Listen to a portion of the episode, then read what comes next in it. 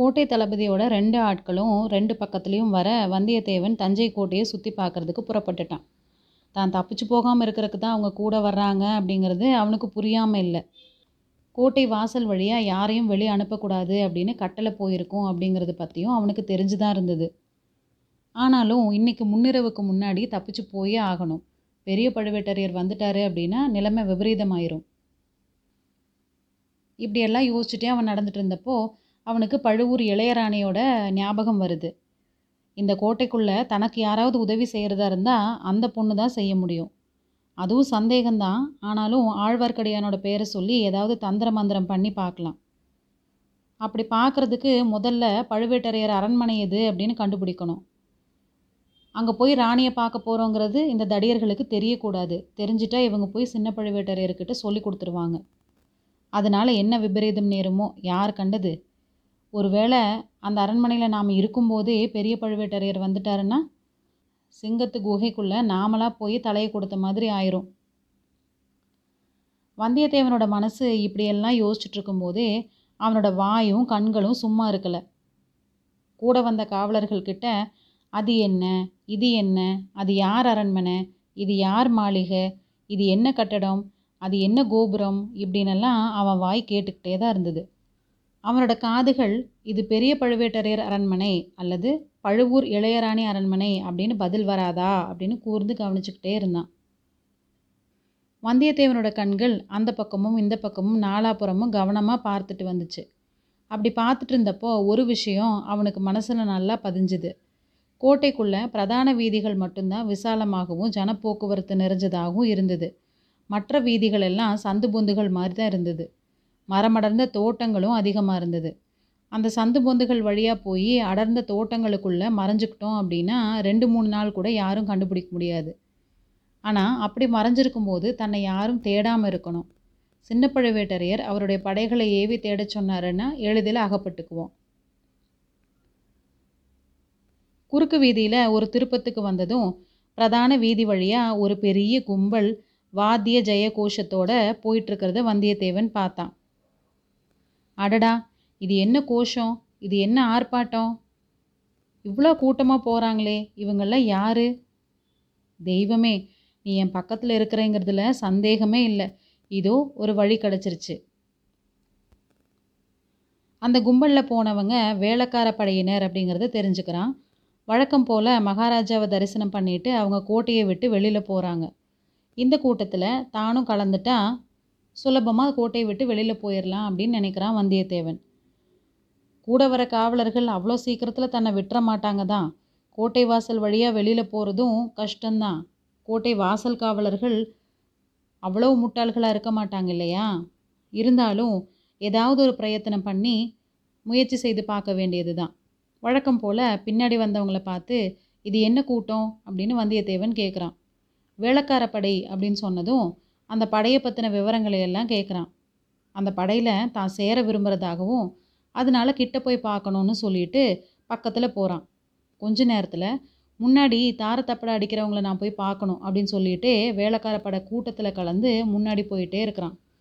கூட்டம் மேலே போக போக இவனும் ஒரே இடத்துல நிற்காம மேலேயும் கீழேயும் அந்த பக்கமும் இந்த பக்கமும் நகர்ந்துட்டே இருக்கிறான். வேலைக்கார படை வீரர்களை விடவும் அதிக உற்சாகத்தோட கோஷங்கள் போடுறான். அந்த வீரர்களில் சில பேர் இவனை உத்து உத்து பார்க்குறாங்க இவன் யார் பைத்தியக்காரன் அப்படிங்கிற பாவனையில் சில பேர் பார்க்குறாங்க மிதமிஞ்சி மதுபானம் செய்தவனாட்டிருக்குது அப்படிங்கிற பாவனையில் சில பேர் பார்க்குறாங்க ஆனால் யாருமே அவனை தடுக்கவோ அப்புறப்படுத்தவோ முயற்சிக்கலை. அவன் கூட வந்த சின்ன பழுவேட்டரையரோட ஆட்கள் வேலைக்கார படைக்குள்ளே நுழையிறதுக்கு முயற்சி செய்யாமல் ஓரத்துலேயே வந்துட்டுருக்காங்க. எப்படி இருந்தாலும் அவன் அந்த கூட்டத்துலேருந்து வெளியில் வந்து தானே ஆகணும். அப்படின்னு அந்த வேலைக்கார படை ஊர்வலத்தினுடைய ஓரத்திலேயே அவங்க ரெண்டு பேரும் வந்துட்டுருக்காங்க. அந்த சமயம் வீதியோட எதிர்பக்கத்தில் தயிர் கூடையோட ஒரு பொண்ணு வந்துட்டுருக்கா. அந்த பொண்ணு வேலைக்கார படையை பார்த்துட்டு ஒதுங்கி ஒரு சந்தில் நிற்கிறா அந்த வீரர்களில் ஒருத்தன் அம்மா தாகமாக இருக்குது. கொஞ்சம் தயிர் தர்றியா? அப்படின்னு கேட்குறான் அந்த பொண்ணு துடுக்கா தயிர் இல்லை கன்னத்தில் ரெண்டு அரை வேணா தர்றேன். அப்படிங்கிறா. அதை கேட்ட அந்த வீரன் ஓஹோ அப்படின்னா அதையாச்சும் கொடுத்துட்டு போ அப்படின்னு அந்த பொண்ணுக்கிட்ட போகிறான் தயிர்கார பொண்ணு பயந்து போய் ஓடுறா. அந்த வீரன் அவளை துரத்திக்கிட்டே போகிறான் அவனை பிடிச்சிட்டு வர்றதுக்காக இன்னும் ரெண்டு வீரர்கள் ஓடினாங்க. ஓடினவங்க எல்லாருமே ஒவ்வொருத்தரும் ஒவ்வொரு விதமாக கூச்சல் போட்டே ஓடினதுனால அங்கே நடக்கிறது என்னங்கிறது பல பேருக்கு புரியவே இல்லை. இதையெல்லாம் பார்த்துட்டு இருந்த வந்தியத்தேவன் ஓடு ஓடு பிடி பிடி அப்படின்னு சத்தம் போட்டுக்கிட்டே அந்த தயிர்கார பொண்ணை துரத்திக்கிட்டு ஓடுறான். அந்த பொண்ணு கொஞ்ச தூரம் ஓடி ஒரு குறுகுன சந்தில் திரும்பினான் பின்னாடி ஓடிப்போன வீரர்கள் அங்கே போய் பார்த்தப்போ தயிர்கார பொண்ணை காணவே இல்லை. மாயமாக மறைஞ்சு போயிட்டா. துரத்திட்டு வந்த வீரர்களும் அவளை பற்றி கவலைப்படல. திரும்பி போயிட்டாங்க. வந்தியத்தேவன் மட்டும் திரும்பி போகாமல் அந்த பொண்ணு போன சந்து வழியாகவே இன்னும் கொஞ்சம் தூரம் ஓடுறான். அதுக்கப்புறம் இன்னும் ரெண்டு மூணு சந்துக்குள்ளெல்லாம் பூந்து பூந்து ஓடி அப்புறம் மெதுவாக நடக்க ஆரம்பிக்கிறான். வேளக்காரப்படை சாதாரணமாக கோட்டையிலேருந்து வெளியேற நேரம் வந்து சூரிய அஸ்தமன நேரம் தானே வந்தியத்தேவன் இப்போ போயிட்டு இருந்த சந்தைகளில் ஏற்கனவே இருள் சூழ்ந்துருச்சு. சில இடங்களில் மதில் சுவர் மாதிரி இருந்தது சில இடங்களில் செடி கொடிகள் அடர்ந்து வேலி மாதிரி இருந்தது.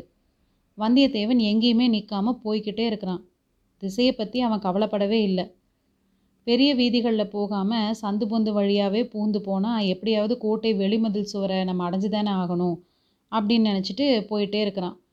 வழி கண்டுபிடிக்கிறதுக்கு தான் இரவு முழுவதும் இருக்குதுல்ல அவகாசம் அப்படின்னு பொறுமையாக போயிட்டுருக்கிறான். கொஞ்ச நேரத்துக்கெல்லாம் நல்லா இருட்டி போச்சு. அவன் போன பாதை கடைசியாக ஒரு பெரிய சுவரில் போய் முட்டி நிற்கிது இருட்டில் ந நடந்து வந்த வந்தியத்தேவன் அந்த சுவர் மேலே கையை வச்சு தொட்டு தொட்டு தடவி பார்க்குறான். இது என்ன சுவர்? எவ்வளோ உயரமான சுவர்? என்ன ஒன்றுமே தெரியலையே. அநேகமாக இது கோட்டை மதில் சுவராக கூட இருக்கலாம். அப்படின்னா இங்கேயே கொஞ்ச நேரம் உட்காந்து பார்ப்போம். நிலா வந்ததுக்கப்புறமா வெளிச்சம் வரும். அதுக்கப்புறம் பார்த்து தெரிஞ்சுக்கலாம். இந்நேரம் சின்ன பழுவேட்டரையரோட ஆட்கள் திரும்பி போய் சொல்லியிருப்பாங்க. கோட்டை தளபதி தன்னோட ஆட்களையும் நாலா பக்கமும் ஏவி விட்டுருப்பாரு. வேலைக்கார படையோட தான் வெளியில் போயிருப்போம் அப்படின்னு அவர் நினச்சிருப்பாரு. தேடட்டும் தேடட்டும். நல்லா தேடட்டும். அவங்கள எல்லாம் ஏமாற்றிட்டு நான் இந்த கோட்டையை விட்டு தப்பிச்சு போகலைன்னா நான் வானர் குலத்தவனே இல்லை. என் பேரும் வந்தியத்தேவன் இல்லை.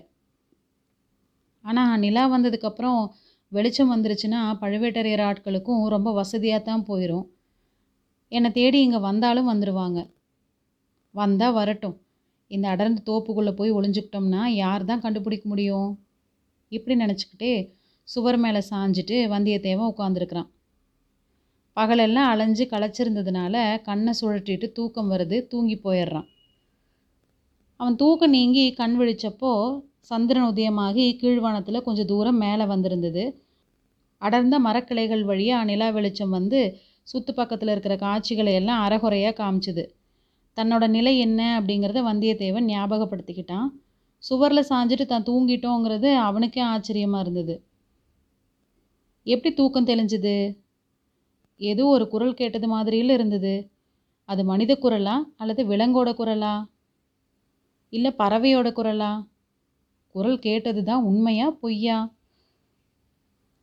இப்படியெல்லாம் யோசிச்சுட்டு வந்தியத்தேவன் அண்ணாந்து பார்க்குறான் அரைகுறையான நிலா வெளிச்சத்தில் ஒரு செங்குத்தான சுவர் தெரிஞ்சுது.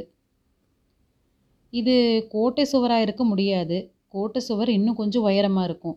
ஒருவேளை வெளிக்கோட்டை சுவருக்குள்ளே இன்னொரு சின்ன கோட்டை சுவராக இருக்குமோ? அல்லது பெரிய அரண்மனை ஏதாச்சினுடைய தோட்டத்து மதில் சுவரோ? அண்ணாந்து பார்த்துட்டே வந்தியத்தேவன் எழுந்து நிற்கிறான் ஒரு நிமிஷம் அவனோட இதய துடிப்பு நின்று போச்சு. வயிற்றில் இருக்கிற குடல் எல்லாம் மேலே மார்பு வரைக்கும் வந்து அடைச்சிருச்சு. அவ்வளவு பீதி. அதோ அந்த மதில் சுவருக்கு மேலே இருக்கிற மரக்கிளையில் என்னமோ இருக்குதே. மரங்களில் வசிக்கிற வேதாளம் அப்படிங்கிற பிசாசை பற்றி அவன் கேட்டிருந்த கதைகள்லாம் அவன் ஞாபகத்துக்கு வருது. ஆனால் வேதாளம் பேசுமா? அதுவும் மனித குரலில் பேசுது? அது மட்டும் இல்லாமல் பெண்ணோட குரலில் வேற பேசுது. என்ன ஐயா சுவரில் சாஞ்சபடி தூங்கிட்டியா? எத்தனை தடவை கூப்பிடுறது?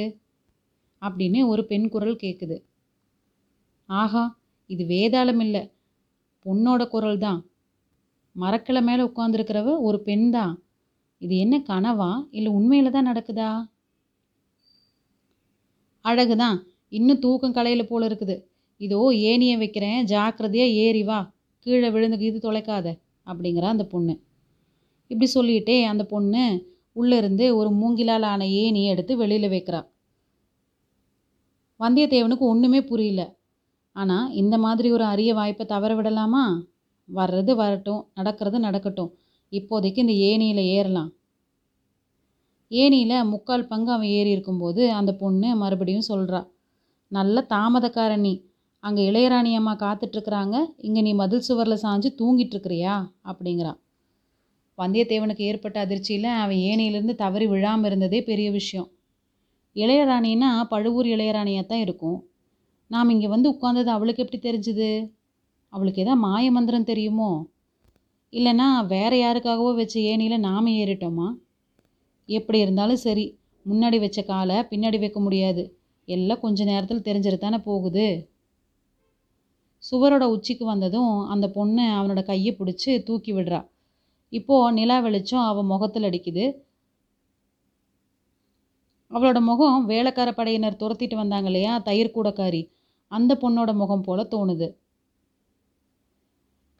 வந்தியத்தேவனுக்கு ஒரே வியப்பு. இன்னைக்கு இரவு இதுக்கு மேலே என்னென்ன வியப்பான நிகழ்ச்சிகள் நடக்க போகுதோ தெரியல அப்படின்னு நினச்சிக்கிறான். ம் ம். ஏன் முழிச்சிட்டு சுவர் மேலேயே உட்காந்துருக்குற ஏணி எடுத்து உள்ளே இறக்கி வச்சுட்டு குதி சீக்கிரம் அப்படின்னு சொல்லிட்டு அந்த பொண்ணு சரசரன்னு மரக்கிளையிலேருந்து கீழே இறங்குறா. வந்தியத்தேவன் அவன் சொன்ன மாதிரியே செய்கிறான் அவன் இறங்கின இடம் ஒரு விஸ்தாரமான தோட்டம் அப்படின்னு தெரிஞ்சுது. கொஞ்ச தூரத்தில் ஒரு பெரிய அரண்மனையோட மாட கூட கோபுரங்களும் சிகரங்களும் மங்கின நிலா வெளிச்சத்தில் ஒரு சொப்பன உலக காட்சியை மாதிரி தெரிஞ்சுது. இது யாரோட அரண்மனை அப்படின்னு கேட்குறதுக்காக வந்தியத்தேவன் தொண்டையை கணைக்கிறான். உடனே அந்த பொண்ணு உஷ் அப்படின்னு சொல்லி உதட்டில் விரல வச்சு எச்சரிக்கை பண்ணிட்டு முன்னாடி போகிறா வந்தியத்தேவன் அவளை தொடர்ந்து போகிறான்